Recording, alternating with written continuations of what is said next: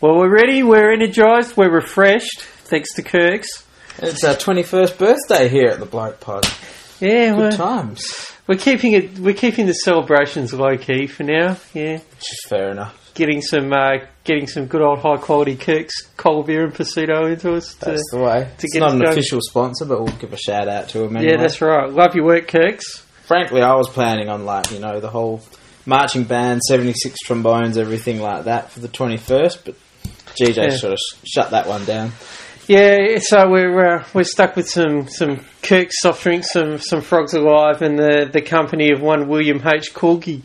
So, what more could you ask for, really? well, you could ask for Other than the more. 76 Yeah. which I feel would have That's been a a- nice sort of background Yeah. touch, but But um, fair bit to cover off today. Um, start with the, I guess the the All Australian team was announced during the week. I don't know what to make of it. well, I know what to First, make of first it. impressions, Dan.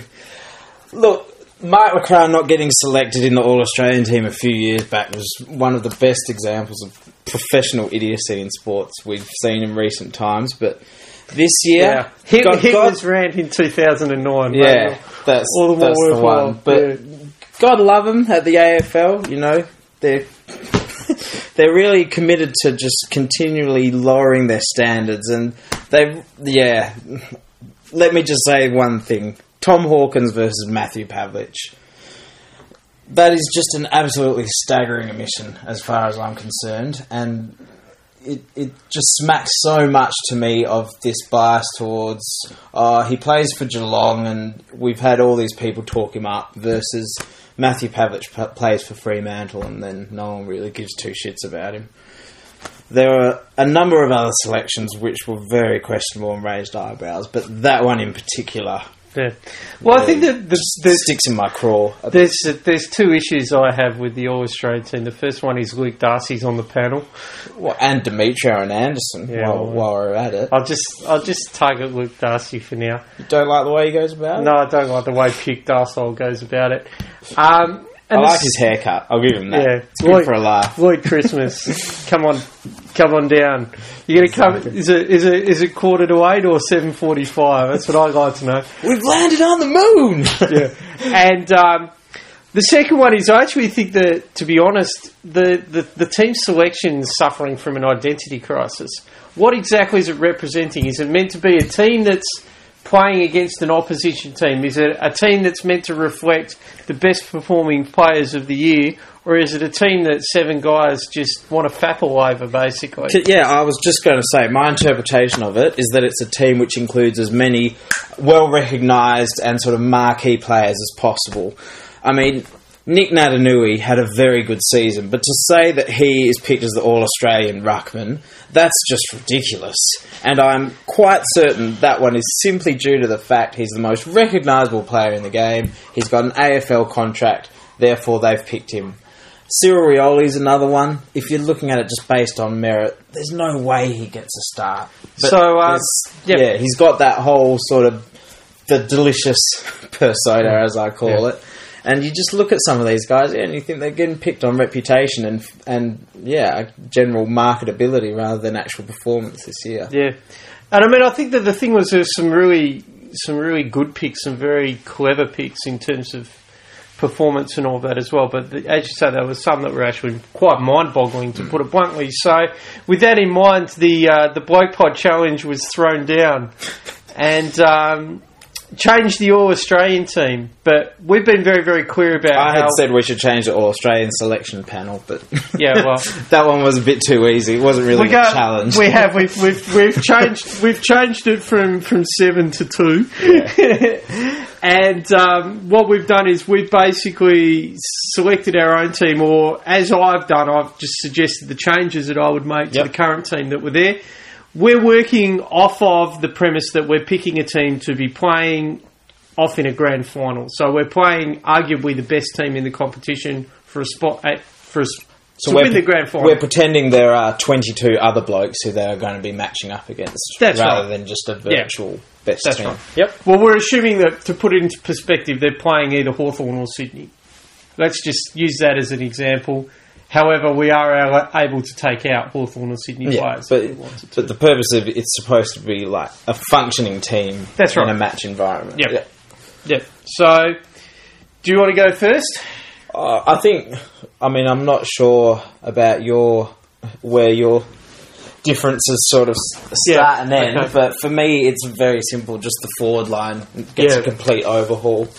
Um, That's that's pretty fair. Yeah, I've, I've yeah I've made five changes to the team, and three of them were were starting forward. So yeah, I've I've actually left the back line intact. I was pretty happy with how they um, how they picked that. I think that Sean Dempster had had a tremendous year playing both tall and small for a team that was pretty much ravaged with injury with their tall defenders down back. He was he was a rock for them all year. He was a great pick by the your Australian team. He really did deserve his spot. I think McPharlin, Glass, and Richards as the key defenders, and the the third tall defender is fine because Glassy generally plays tall and small these days. and we will just say, seeing D Glass named as captain, that is I was a, very much a Yeah. feather in his cap for one of the all-time great West Coast players. That was really good to see. Yeah, and um, yeah, it's good to see him getting some recognition there. And Waters and Birchall as your your rebounding halfbacks who can also play a bit taller as well. Very good selections there too. I, I think that the back six was was was right on right on the mark. I I wouldn't recommend making any changes to that six at all. I don't know if you've made any. I, I haven't. I I look at Birchall and Waters, and I think, do we need one more sort of accountable defender? Someone like an Eric Mackenzie, who you know is just going to, you know, play one on one against a key forward. Mm, I think Um, the problem is Mackenzie would be going in perhaps at the expense of either McPharlin or Richards, and based on his based on the, those performances of those teams across the year, that just doesn't stack up. I think Richards led the league in intercepts Yeah. um, throughout the year, so To be honest, though, and, and McPharlin McPharlin's first All Australian, and he should, to be perfectly honest, he should have had three or four by now. He's he's criminally underrated oh, by it's, the, some it's people. the same thing as what happened The to Pavlich Pavlich this year. He plays Yeah. for the wrong team. Yeah. Yep. The the one I would say is that I do have Deledio on my bench, and, and he was in the bench in the original team. And I Yeah. think you could make the argument to, to bump him up um, into that starting lineup Yeah. if you wanted to. Well, the the argument there is, is that Deledio actually played predominantly as a midfielder this year, but he has historically played Mm. as a rebounding halfback. So, in theory, he's I've left him on my bench as well, and it's uh, it's under the theory that he's essentially going to be my seventh defender. Yep. That I'm rotating through that spot. So. So as we sort of make our way up the field, the next line is um, Cotchin, Watson, and Beams, and I actually kept all three of those um, Yeah, I've, intact as well. I've kept all three, but I would probably be moving Beams up onto the half forward line rather than playing him uh, on the wing. Um, They all definitely deserve their spots this year. There's no question of that. Yep. So, um, Right, then for me, the carnage begins. Um, one of the big ones that I really disagreed with was having um, Dean Cox playing in a forward pocket and Yep. Naitanui in the ruck. yep, Um, setting aside the, the forward line in general, um, that was. I don't agree with picking your second ruckman and playing him as a forward. I'd rather have him selected on the bench. So, having said that, I'll jump straight into it then. Um, Dangerfield definitely stays put yep, but Cyril Rioli goes out for Kieren Jack. Um, and as much as I love the guy, Buddy, Buddy Franklin goes out for Taylor Walker because I think when you look at the seasons that they've had and the impact that they've had on their club's performance throughout the year, Franklin missed you know a quarter of the season in one chunk after that hamstring injury, and the Hawks, yeah, pretty much Cruise. so, yeah, cruised without him. I mean, they lost to Geelong in that time, but they still touched up uh, Collingwood and Essendon, uh, and they also oh, there was one other good win that they had in that time. But my point was that you wouldn't look at Franklin's performance this year and say if this was being treated in isolation, he should get an All Australian. I think that's definitely one where he's being picked on the back of what everyone knows he can do. yep. Whereas Taylor Walker really had a breakout um, season, and he's probably the main reason why Adelaide finished second on the ladder. I'd say because Oh. having a having a big key forward like that is just He helps. I think that the two midfielders Dangerfield and Thompson were pretty integral to their performance as well. Yeah. as well as uh, as well as their ruckman, who was Hmm. probably the the most. But a lot of good, One a lot of good teams have good midfielders like that. Whereas Taylor Walker, I think, yeah, in terms of the key forward role he played this year, I thought he had a great year. Um, and then when we go to the next line, Stephen Milne getting a game, really? Just, I think it speaks volumes about how few decently performing small forwards they had in the league this year. But um, for me, even uh, the guy I've got in there is Lewis Jetta instead, who I think just pound for pound had a much better season and again a much be- bigger impact. Um, and then Dean Cox, I don't have him in, in my forward pocket, but I do have him as my ruckman. Okay, yeah. And in his place, I've got Jordan Lewis, who I think offers you a guy who can sneak forward and kick three or four goals, but at the same time, he can also play a tagging role for you. He can be a defensive forward. He's a very versatile player. And I think if Hawthorn were to look at the games that Franklin has missed and consider how much they missed him versus how much they would miss Jordan Lewis for a chunk of the season, I think, yeah, you, you might be surprised to find what a big impact Lewis actually has. And then the last one is the one we've spoken about, which was just Pavlich to come in for Hawkins. And I think that's an absolute no-brainer. Um, Tom Hawkins beat up Ryan Schoenmakers a couple of times this year. He had a couple of other games where he ran hot as a flat track bully, whereas Matthew Pavlich single-handedly dragged his side into the finals. And then, when yeah, ironically enough, those two teams played off in the first final. Tom Hawkins, I think, had nine touches or, or something like that, whereas Matthew Pavlich kicked a lazy six on a dodgy Achilles and, and On uh, yeah, I mean, yeah. To put it into perspective, yeah, Hawkins was held goalless by Zac Dawson and um, Hmm. Tom Lonergan, who I actually rate as a pretty good defender, who's probably you know a little bit stiff to have missed all Australian selection. To be perfectly honest, had six kicked on him by Pat, Hmm. um, who, as you said, was struggling, and that's not an indictment on Lonergan. It's it just tells you how good a player Pavlich actually is, and. Yeah. Um, I think it's yeah. It, I mean, Pavlich would have been in the team, and to to be honest, I love Garci. Pavlich would have been my captain. Yes, absolutely. He he drew line in the sand after the first derby and said, "I need to lead this team better," Hmm. and that's exactly what he did. And not only that, but yeah, one of the key sort of indicators I use is how much impact an individual has on their team's performance. You would say for Fremantle, the turning point of their season was the game against Richmond at, at um, the MCG earlier in the year. And that is probably the best individual performance I've seen this season was Matthew Pavlich's performance that day. He was outstanding, absolutely outstanding. In wet conditions, hmm. he single-handedly beat Richmond that day and more or less, yeah, turned his entire team's fortunes around. So, as far as I'm concerned, yeah, Tom Hawkins doesn't even get a look in for hmm. me when you're comparing the two. Yeah. Well, I've I've left him in, but I'll explain why in a minute. I've made I've made five changes, and you've highlighted a couple of them. My reasons are a little bit different. A couple of guys who I think are really really stiff. You you highlighted one in your team with Taylor Walker. He he did have a tremendous year. He missed probably as many games as Franklin did, which is the only reason. I'm precluding Franklin purely because of the number of games that he missed. so if I was picking Walker under the same premise, then that wouldn't be fair. Well, Walker's in one chunk though. He, well, he had two suspensions costing five games, I think, hmm. throughout the year. So I think that it wouldn't be fair to dismiss Franklin and, and replace him with a guy who'd played one less game. Hmm. So For me, the issue, particularly with Franklin, though, was just that it was all in one hit.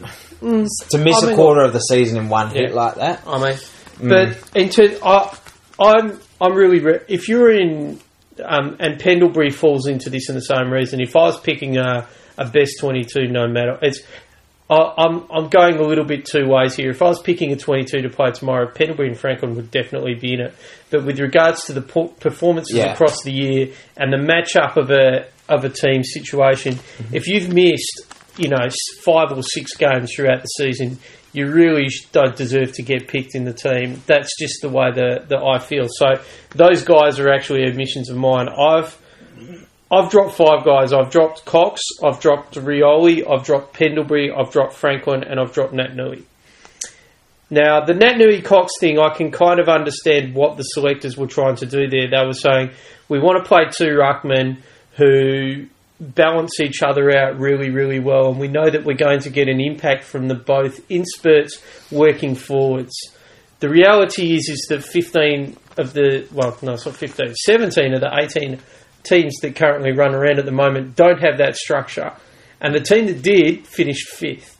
So you have to put that into some context. It means, in essence, that that type of structure or that type of system probably doesn't work. So I'm going to fly solo with a ruckman, and I'm begrudgingly keeping Tom Hawkins as a pinch hit second ruckman. It did almost seem like they were picking Cox and Adenui as a pair. That's right. Rather than as yeah, that's exactly right. That's and that's that's the problem that I have with that selection. Hmm. Neither of them did enough, as far as I'm concerned, to warrant a first ruck position in terms of the structure of a team and putting.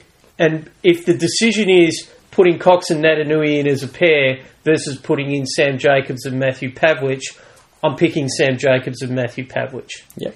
Um, so I'm very so Jacobs and Pavlich are in for Naitanui and Cox. Like you, I've dropped Rioli and I've bought Lewis Jetta in for him.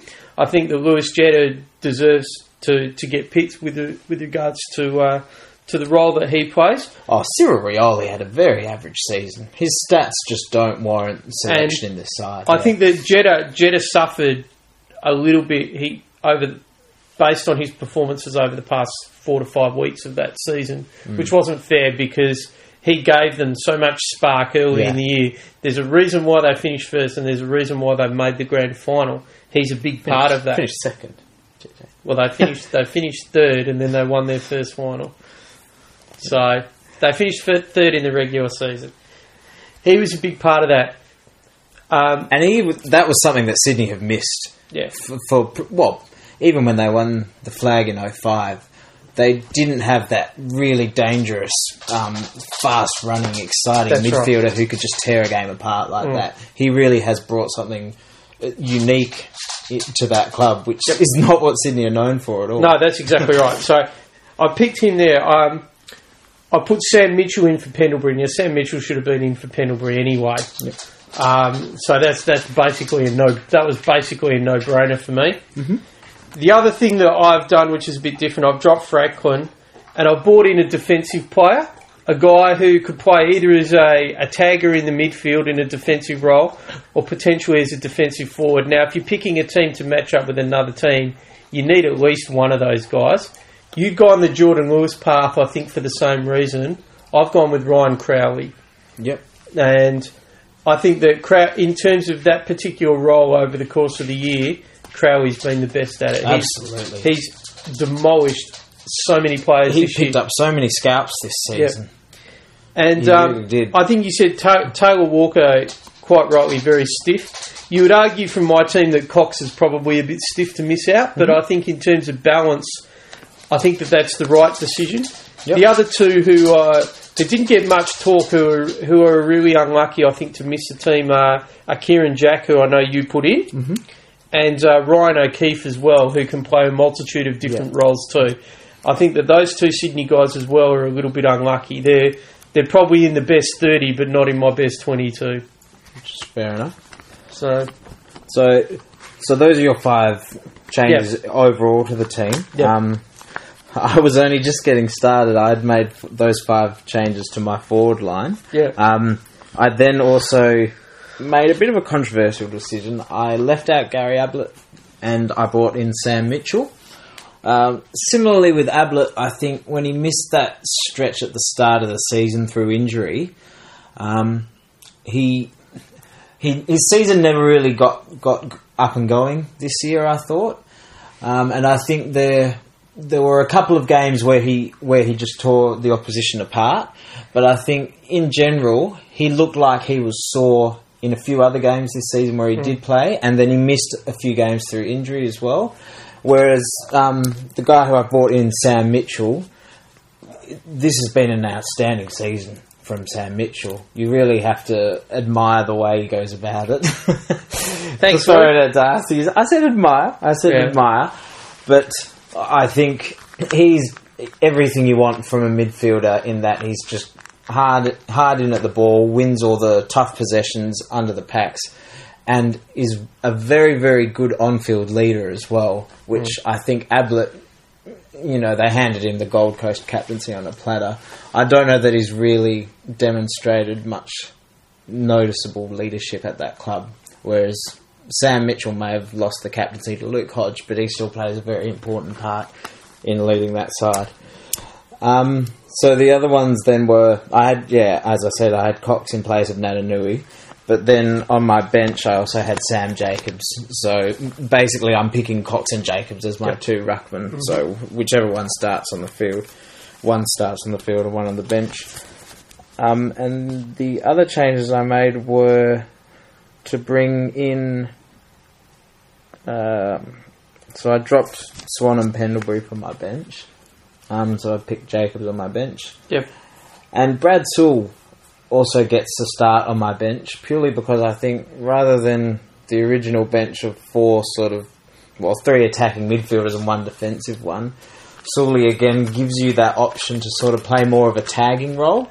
Um, and he's a bit more versatile than some of the others I would have thought. But he had a very underrated season as well this year. In many ways, I think he's been as good as Sam Mitchell because he's not someone who's going to draw a hard tag and he's going to fly under the radar of other clubs a bit. But he, yeah, he wins a lot of their hard ball and is very, very good in the clinches for them. Hmm. Well, he yeah, he's probably their number one tagger, even though he doesn't really play as a tagger. Hmm. Him and Shields seem to be the guys who get. Shields seems to get the best outside guy, and Sewell seems to get the best inside guy hmm. When they're when they're playing teams. So yeah, he's a, it's a it's a smart selection. Uh, with with that in mind, he'd probably he'd probably I don't think he'd be in my top thirty, but he wouldn't miss it by much. He'd be he's around the mark. He's certainly a very important player in in Hawthorn's structure. And I do like having him and Mitchell um, selected in the side together Yeah. because I think the chemistry of them will work very well. Yeah, I mean my my concern with with Saul is, that you I've got Scott Thompson, I've got Josh Kennedy, I've got Mitchell, and I've got Jobe Watson. I've got a lot of inside guys. I haven't got too many outside guys. So Swan kind of kept his job with me purely because he can gut run and he can play. He can play a bit more receiver. Yeah. Whether that's the best role for him, I don't really know. And Ablett stays in my team because I see him being the guy who benefits from all those guys' inside work. Yeah. So So I'm just adding mine up. I actually made nine changes in total. So Yeah. a few of those were on the bench and that, but I think the forward line structure in particular for me, they just got completely wrong this Yeah. season. yeah, Um, and to be honest, I was disappointed that there wasn't more outrage. You'd have to say. Well, I mean, it was yeah. The the interesting. I mean, the the, the controversial selection was probably Naitanui.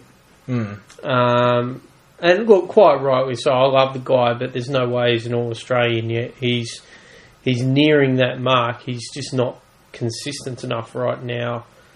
Um, and uh, yeah, he's he's rec- he's he's looks dominant at Patterson Stadium, but he struggles a little bit. Having said that, it's pretty obvious throughout the second half of the year that he's been playing with a with an issue with an issue in his upper leg. So um, Unfortunately for me, the fact that the selections I disagree with are Cyril Rioli, Stephen Milne, Nick Naitanui, um, and and Lance Franklin. I mean, if you look at all of those guys together, yeah. it's it's it really does seem like they're getting picked on reputation, and they're getting picked because um, Demetriou knows that the fans love these guys, and it'll Yeah. be you know it, Well, I it'll- it'll don't be know about Stephen good to give Milne. them I a think they, I think they love to hate Stephen Milne.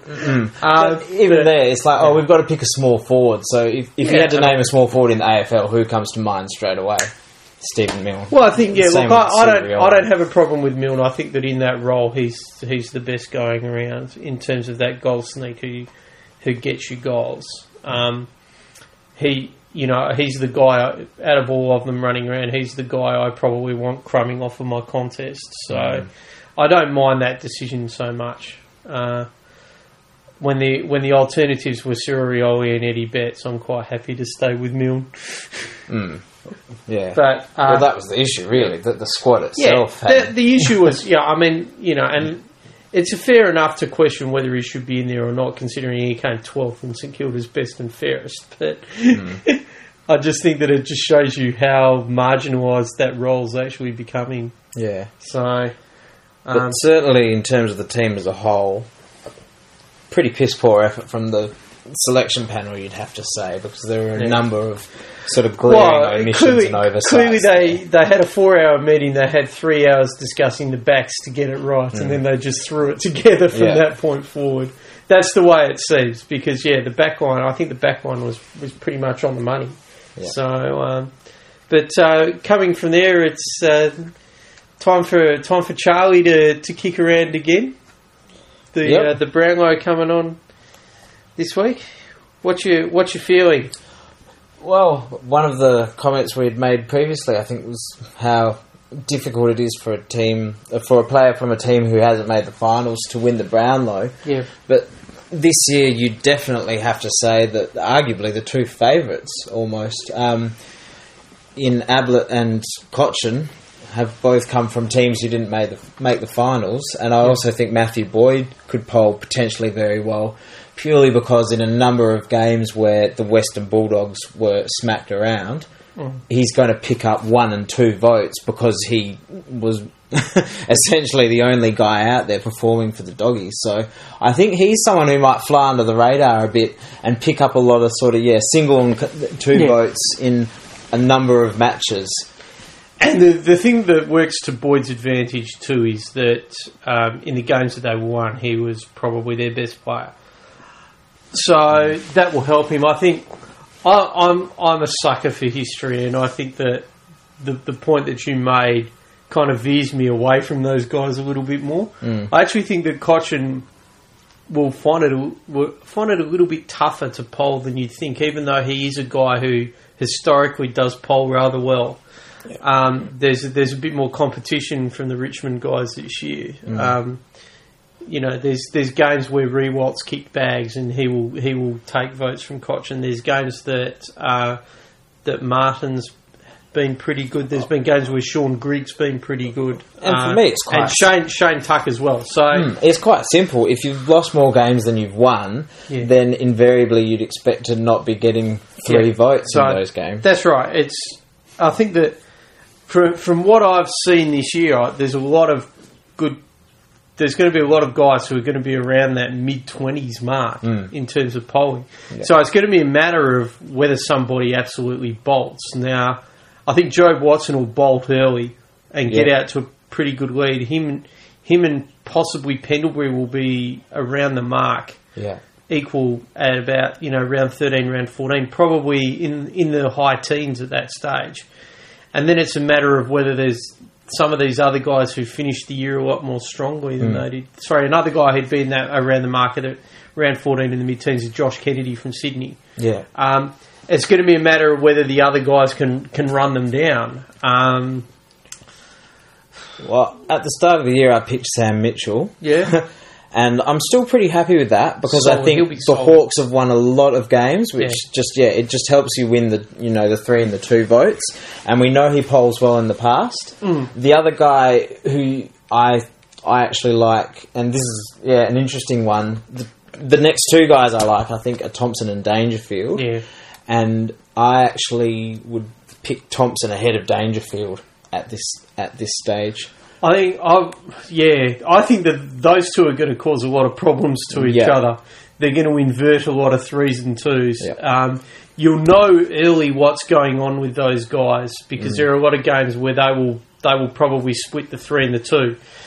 Um, if it's continually going one way over the other, then you'd think that one of them is actually probably going to get up. Yeah. Um, I just think as a midfield, it is a midfielder's medal. Yeah, Then a lot of the um, performances in say Thompson getting thirty possessions and Dangerfield getting twenty five and kicking three goals. Mm. My yeah, my gut feel is that Thompson's more likely to get the maximum votes for those games. Mm. But again, you know, well, the I three mean- guys I mentioned are from the top two teams in the ladder, and the number of games that they're winning is. I think yeah. The from what I, from what I've seen, there's there's I think that there's ten games that Dangerfield will definitely poll in, and he will poll high. Yeah, So I think that he could he could very well get into the mid twenties. So then it becomes a matter if you think that Dangerfield's going to get into the mid twenties, who else has had a good enough year to poll that well? Mm.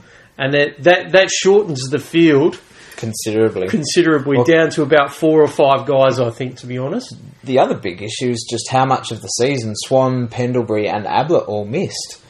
I mean, hmm. I think Dane Swan's club suspension at the end Yeah. of the season could actually be very, very important. Thank you, thank you for making my point. I was actually going to say Yeah. the guy who I, I think everybody's dismissing, who I still think will poll very well, is Dane Swan. Yeah. But I think you're right. That two, he might miss a chance of going back to back purely because of that two game suspension. And not only that, but the form that he was in at that stage, Hmm. um, it's not so much just missing the two games, but the way he was playing at that stage, you would say, you know, he's going to pick up, you know, at least four votes from from those two games. He was Hmm. he was on fire when that suspension came into effect. Yeah, So yeah, it's so yeah. He's he's one that you can get really good odds on. That I think's a so I think's a chance. Hmm. I think he's a real chance. I think he could get he could get mid twenties. Yeah. Um, the issue is, as you say, Pendlebury, and then later in the year, Dayne Beams will be Yeah. taking votes off of off of him. Um, but I mean, we've just thrown around, yeah, maybe ten names or Well, so there. So well, it's, I did, I think it's the most open Yeah. Brownlow we've had in a number of seasons. you Cotchin, Watson, Ablett, um, Dangerfield, Mitchell, Dangerfield, Thompson, Mitchell, Thompson, Swan, Boyd, Swan, Pendlebury. Boyd. Yeah, I, I think Pendlebury probably missed too many games. Yeah? I think Oh, that's okay. the, the issue that he would have. He will he will start well, but then he would struggle after that point.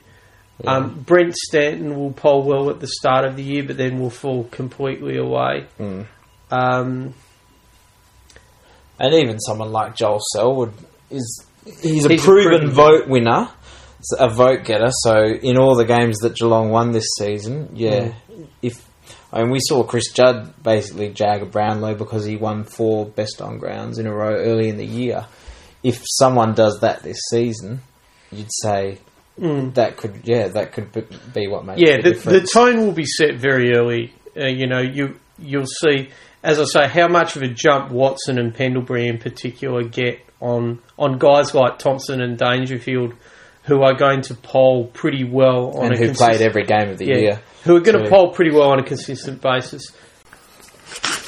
So, mate, of those, yeah, 10 or so names we've thrown around, I'm fortunate enough to have made one of them as my prediction at the start of the year, so I'm more than happy to just stick with that for consistency's sake, Yeah. uh, for sake. But gun to your head, if you had to just say one name for the Brownlow this year of that field, who, who would you go with? I mean, the fact that the field's so tight makes it tough, doesn't it? I, I didn't say it was an easy question. I mean, I reckon this if is it was easy, I wouldn't have asked you. Yeah, right. I think this is going to be one of the years where you're going to have to poll 25 plus to win. Um, and I can see a lot of midfielders being around that mark, midfielder award and all. I'm leaning towards the Adelaide guys. I'm still trying to work out which one I would lean to. So, My we're about three minutes in, still, Yeah. still haven't heard the name. My concern with Dangerfield is that you genuinely don't win them in breakout years. Mm-hmm. I think that he's had a year worthy. Of, He's had a year worthy of a Brownlow, and it's a year that's not too dissimilar to Chris Judd's first Brownlow in 2004, where he just had elite games that he pulled threes in and got home off of the back of that.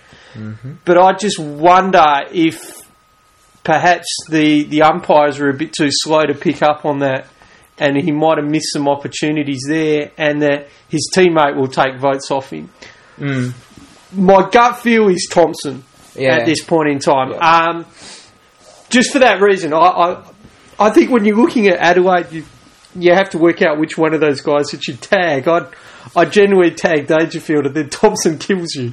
Yeah. So Well, I mean, Freo did it the other way. yeah, Um, in both their games this season, and Mm. um, Crowley did a number on Thompson, and Dangerfield absolutely tore them to Yeah. shreds, and Adelaide won. Mm.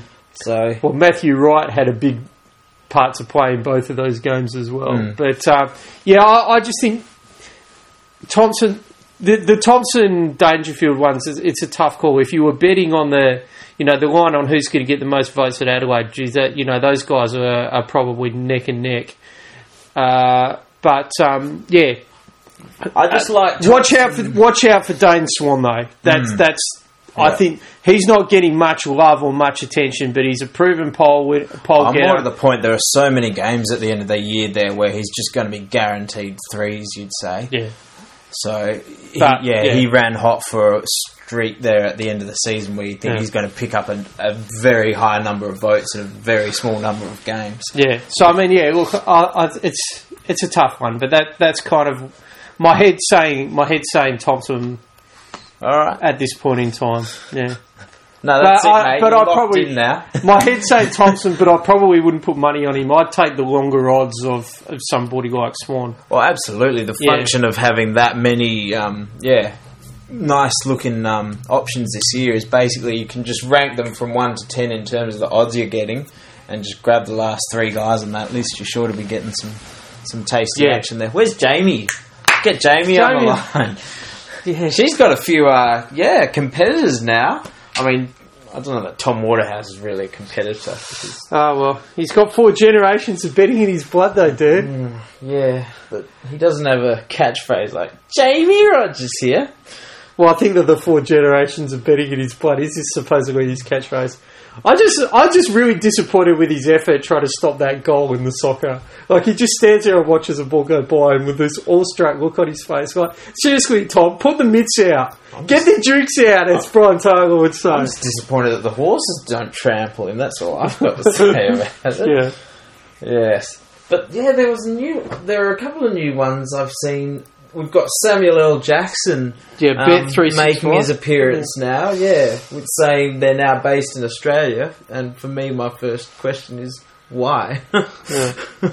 Seriously, why would why would you choose to be based in Australia like that? But- so that one sort of raises more questions than it answers.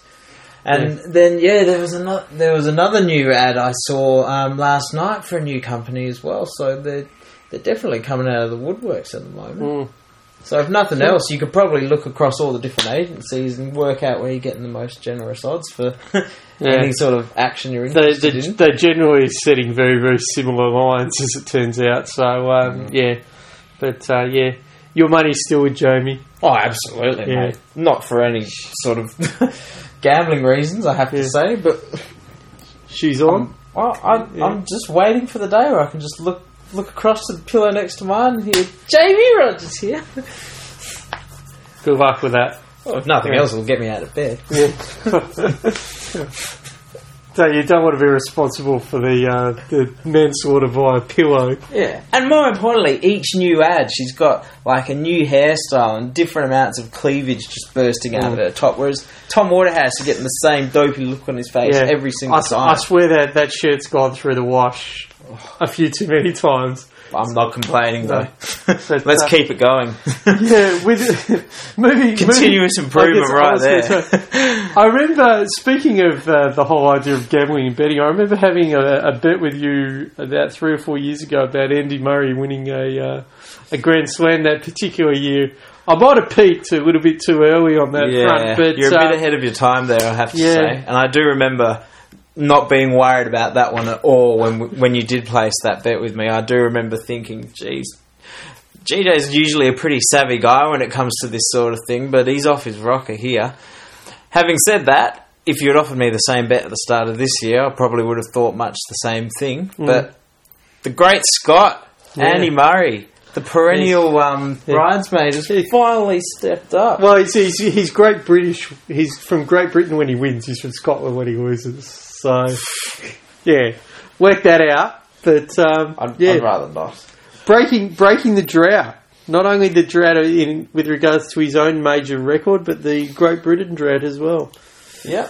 I mean, I've been very, very harsh on him in the past, purely because I really dislike the way that everyone talks about the big four, because as far as I'm concerned, it is a big three.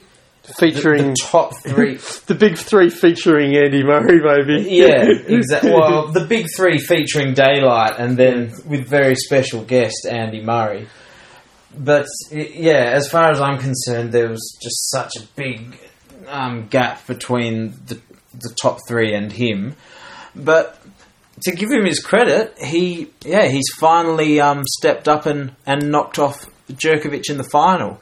Now, for me, the big question is: Could he have won the Grand Slam if he'd had to play Federer or Nadal in the semis as well? And I would say no.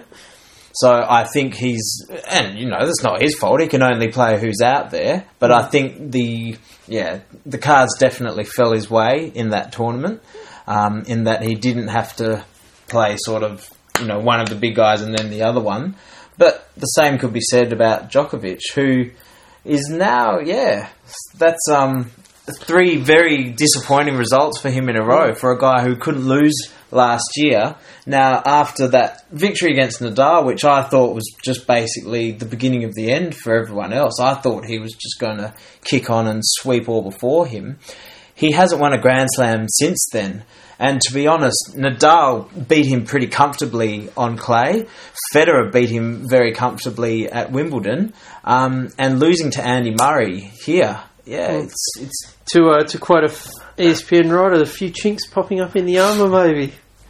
yeah. Yeah. Jeez, did, you, did you really have to recycle that one? Oh well, I just thought it was worthwhile maybe bringing that up. Episode one, in case you're uh, yeah. playing along at home.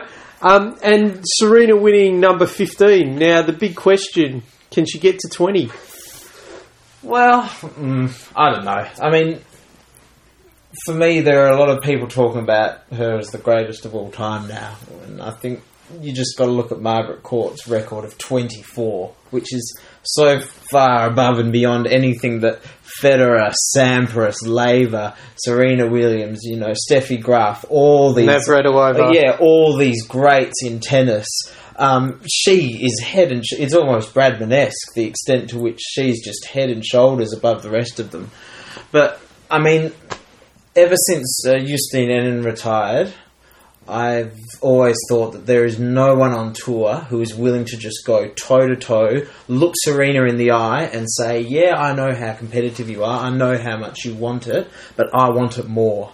And that is the biggest issue. That is the biggest, the number one reason why she's been so successful is her competitiveness and her desire to win. That is all it is. You can talk about her ground strokes and her serve and her fat ass and everything else, the pros and cons, but at the end of the day, it is her competitive desire to win that has fueled, yeah, her success overall. And I think when you look at um, sort of the Ivanoviches and all the other sort of, you know, starlets and glamour princesses of the tennis world, when push comes to shove and they're forced to match up against Serena Williams, they've got no hope at all. Jeez, and you accuse me of being a politician, man. Come on, you haven't answered the question. Can she get to 20?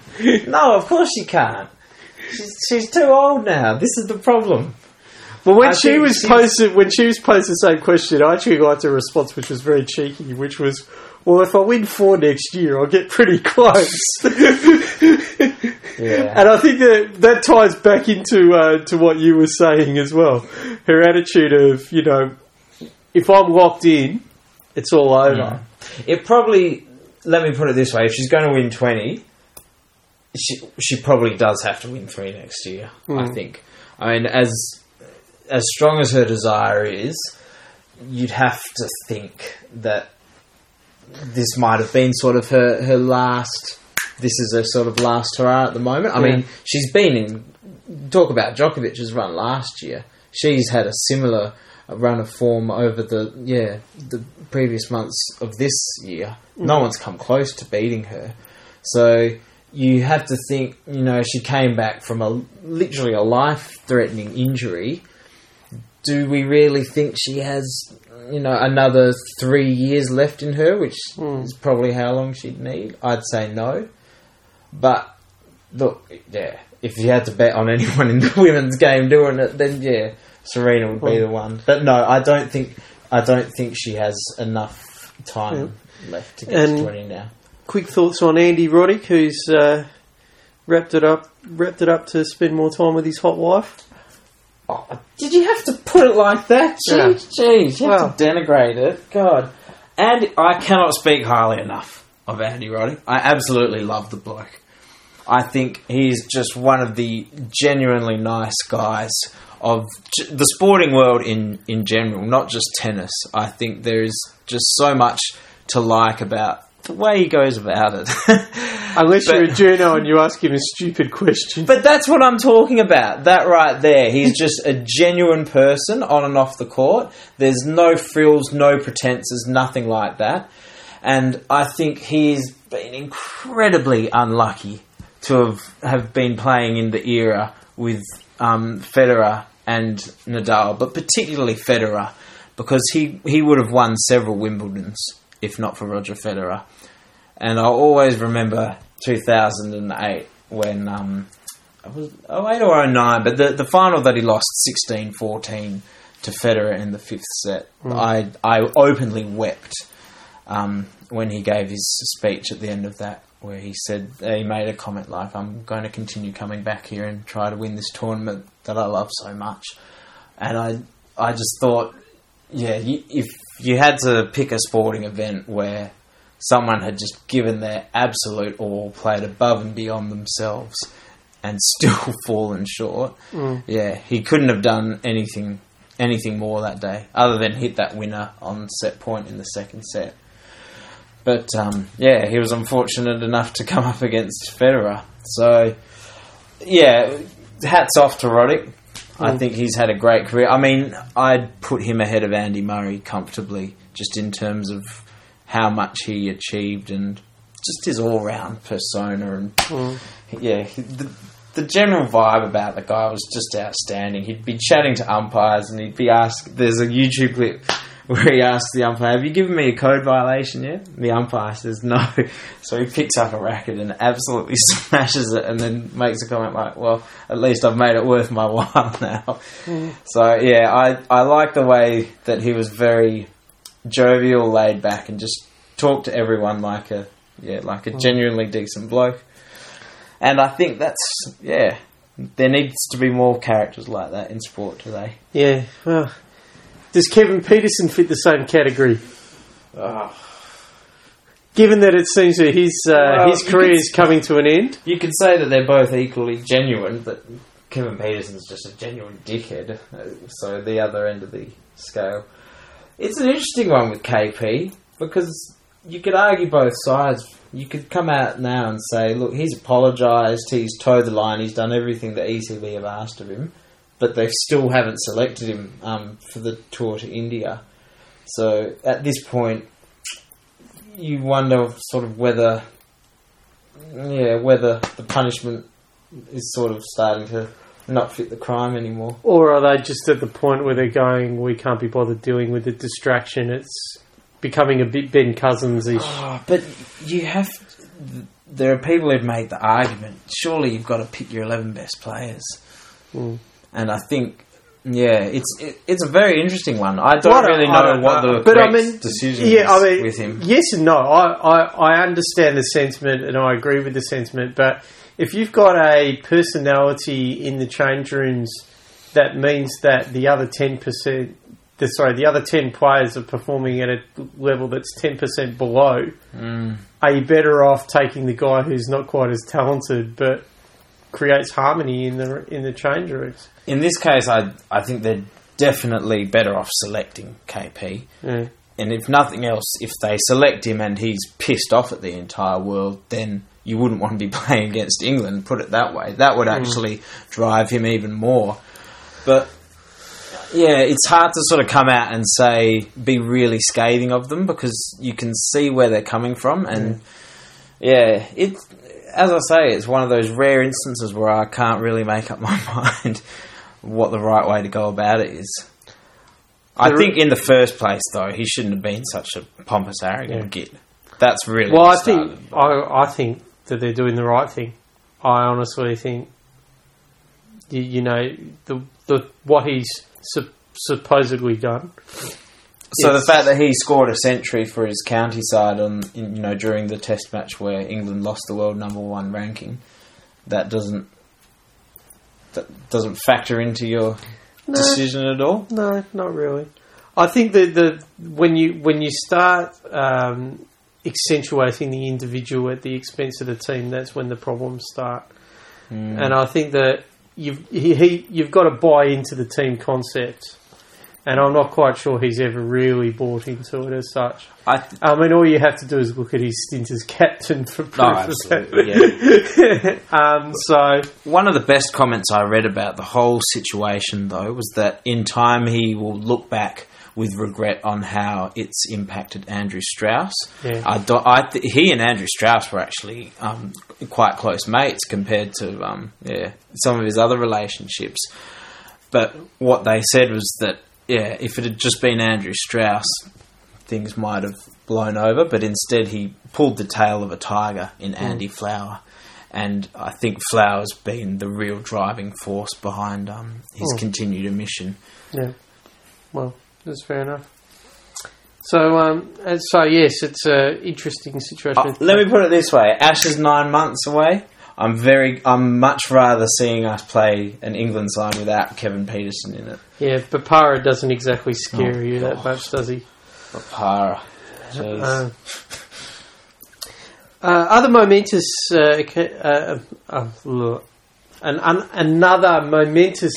That's easy for you to say. No, it's not. Hence why I'm struggling. Another momentous occasion or event happened uh, a few weeks ago. Tiger Woods becoming the first professional golfer to crack hundred million. Can you believe that? Well, who else was going to beat him to the mark? Well. I think that the thing that was really, really interesting is when Tiger Woods started, the uh, the all time leading money earner had earned nine point six million. It just shows you how much money that guy has bought into professional golf. so was that just prize money, or just is prize that, money um, winnings. Yes. Okay. yeah. Yeah. Wow. I mean, it's hard And, uh, to sort Ewan- of compare yeah. eras based on dollar values now. No, but, it? I mean, Elin Nordegren's quite appreciative of that. I'm sure. Yeah. She's she's now probably the second highest earner of all time. But um, I mean, look, that, it's a tremendous achievement. prenup you- power up. Yeah. Gonna throw that. Yeah, throw that no, out there. yeah. Check out the South Park episode about Tiger Woods. Mm. Uh, I could throw in. There's also a really uh, a really funny song by a band called Steel Panther called, which is called Just Like Tiger Woods, which is basically talking about if you want to be like Tiger Woods and talking about all the escapades. It's actually quite funny. Um, well Well, worth listening to. Poor but- old Tiger, though. Now, Yeah. Whatever he achieves in his career from here Yeah. on out, I mean, before that scandal broke, if you were listing the top ten sportsmen in any sport of all time, Tiger Woods would invariably get a mention. Now, it's Mm. just it really has tainted his entire legacy. Um, you know, it doesn't take anything away from what he achieved, Oh, but absolutely the not. fact that it has now just coincided with a complete decline in his form, it now means yeah, I don't. It doesn't matter if he comes out and wins the next 12, 12 majors.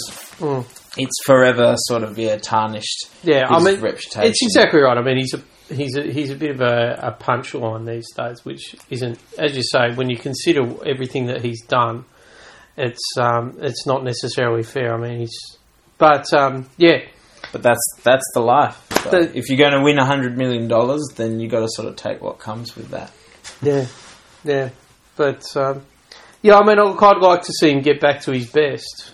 But um, I mean, you do raise an interesting point. I mean, who'd want to been who'd want to have been a sponsor at that particular point in time because that was also around the same time of uh, the decision with LeBron James, which caused all kinds of uproar as well. And they were arguably the two most marketable athletes in America at that point in time. And yeah, people people jumping off them left, right, and centre.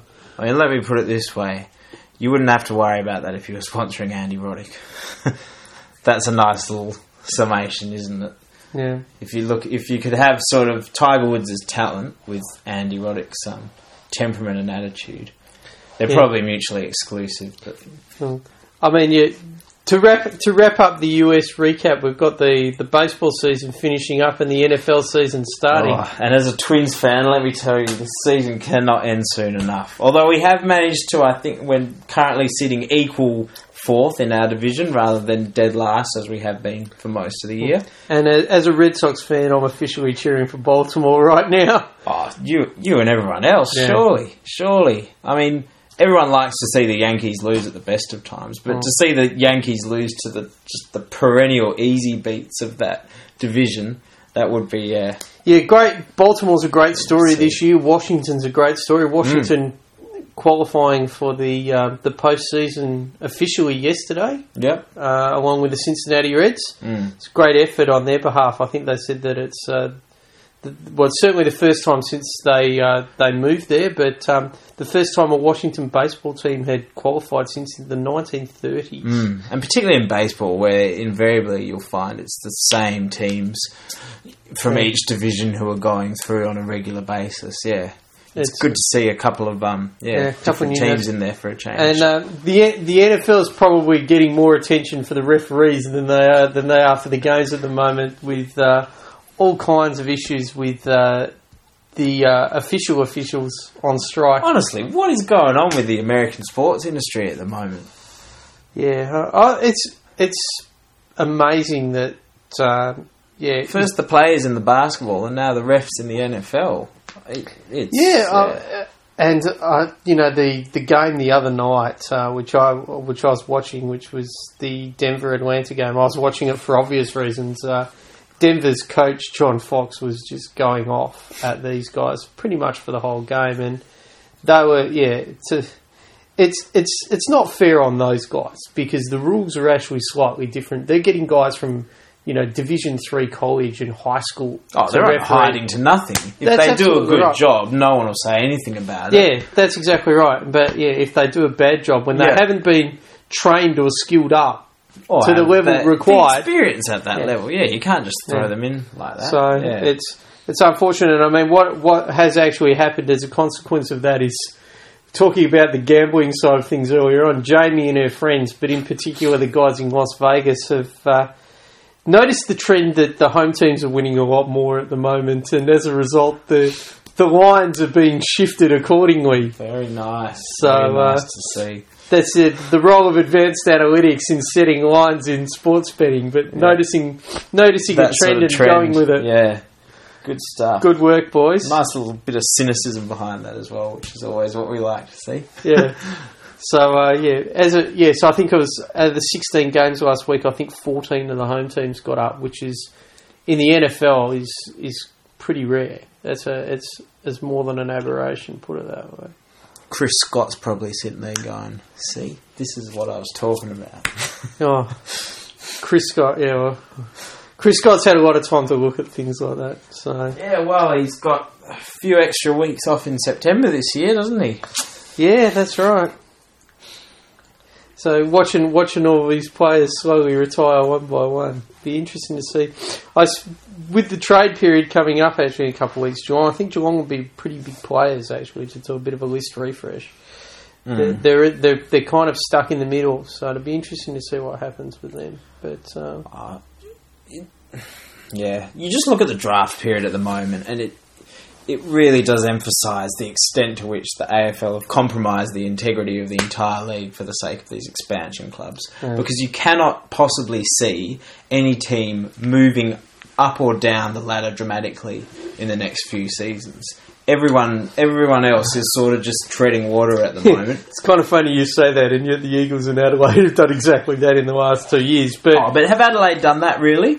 Really? They've they've Yeah. had a much easier draw. That's all they've done. Well, I mean, the you make the same argument for the Eagles. I think that that's kind of where the aberration happens. It's Mm. it's compounded by the fact that you can be a, a bottom feeder type team and get a more favourable draw that, Yeah. that kind of halos how effective you really were Mm. that year. I mean, I jumped on Adelaide and I jumped on North very early on before a lot of commentators bothered to notice the fact that they had plum draws. Well, I mean, this is the thing when you're bringing in teams like this, and you Yeah. don't have a fixturing system where each team plays the other an even number of times. Then it's open to these sorts of. And I actually saw probably the best recommendation I've ever seen with regards to what the AFL draw should look like. I'm gonna I'm gonna mention it here. I, I read it somewhere. Oh, it was on Big Footy somewhere. I think I can't remember who That, said it. that's a reliable source right there, though. I can't remember. I can't remember who said it, but I tell you what, much props to you. And uh, yeah, if you're listening to this, I'm sorry for for reflecting on it. Please send me an email and tell me who you were. But basically, what they suggested was the 22 the 22 round series should be played in this particular way. The first 17 rounds you play each team once Absolutely. and then basically you split the league up into three. You have one to six playing each other, inverting the games from earlier in the year. And what you're doing is you're playing for positions. You're basically playing for a top four spot. Six to uh, sorry, seven to twelve are playing each other for the top two to get through in the elimination final to play the bottom two teams from the top six in knockout stage to go forward. 13 to 18 playing for draft picks. Yep. Look, I How- it's- I it's don't it's- disagree, but the problem with that is that it's based on the assumption that the AFL are interested in I was gonna fairness say- of the draw. I was just to What say they that. are looking at is okay. These are the marquee matches where Demetriou is going to fill his coffers with X extra millions of dollars. So these teams have to play each Hmm. other twice, year in year out, and that at the end of the day is what matters most to the AFL. Yeah. It's not a black or white solution, it's always a green one. Yeah. Um, yeah. I, but yeah, I was about to say it's so simple, it's so obvious, it's so Oh, effective. so there's yeah. no way the AFL would ever No, contemplate exactly. doing it. That's It's like the, picking Matthew Pavlich in the All Australian team this year. yeah. The other little conspiracy theory I have about that one is that had Pav been picked, he would have had the most All Australian selections of any current player with seven. So maybe, um, you know, with all the favours and you know sexual whatevers that uh, Chris Judd and a few of those other guys have given to the AFL and the umpires departments and everything like that over the years, they just decided, oh no, we Oh, can't have just- some chump from Fremantle outpointing them all. Yeah, I don't know about that. I all I know is that if you had to come up with a good reason for them not picking Pavlich, that sounds as good as any to me. I just think it's that they, they clearly didn't watch Fremantle this year. It's as simple as that. Yeah. Um, the guy single-handedly got them into the finals, and it was an absolute. As I said earlier on, he would have been my captain, and it was an absolute Oh, captain, travesty. my captain. And it would have been an absolute trav. It's an absolute travesty that he wasn't picked. Yeah. It's the It really is the same as LeCras not getting picked, basically. yeah. It's simple Get onto it, Hitler. Yeah. If you haven't already, get on to it. the rant, baby. Update the rant. And I think that's probably our, our good time for us to stop ranting. We're, we're- going off on the Hitler note. We're going off on the Hitler Yeah. note. Yeah, let's let's go off on that. Fair enough.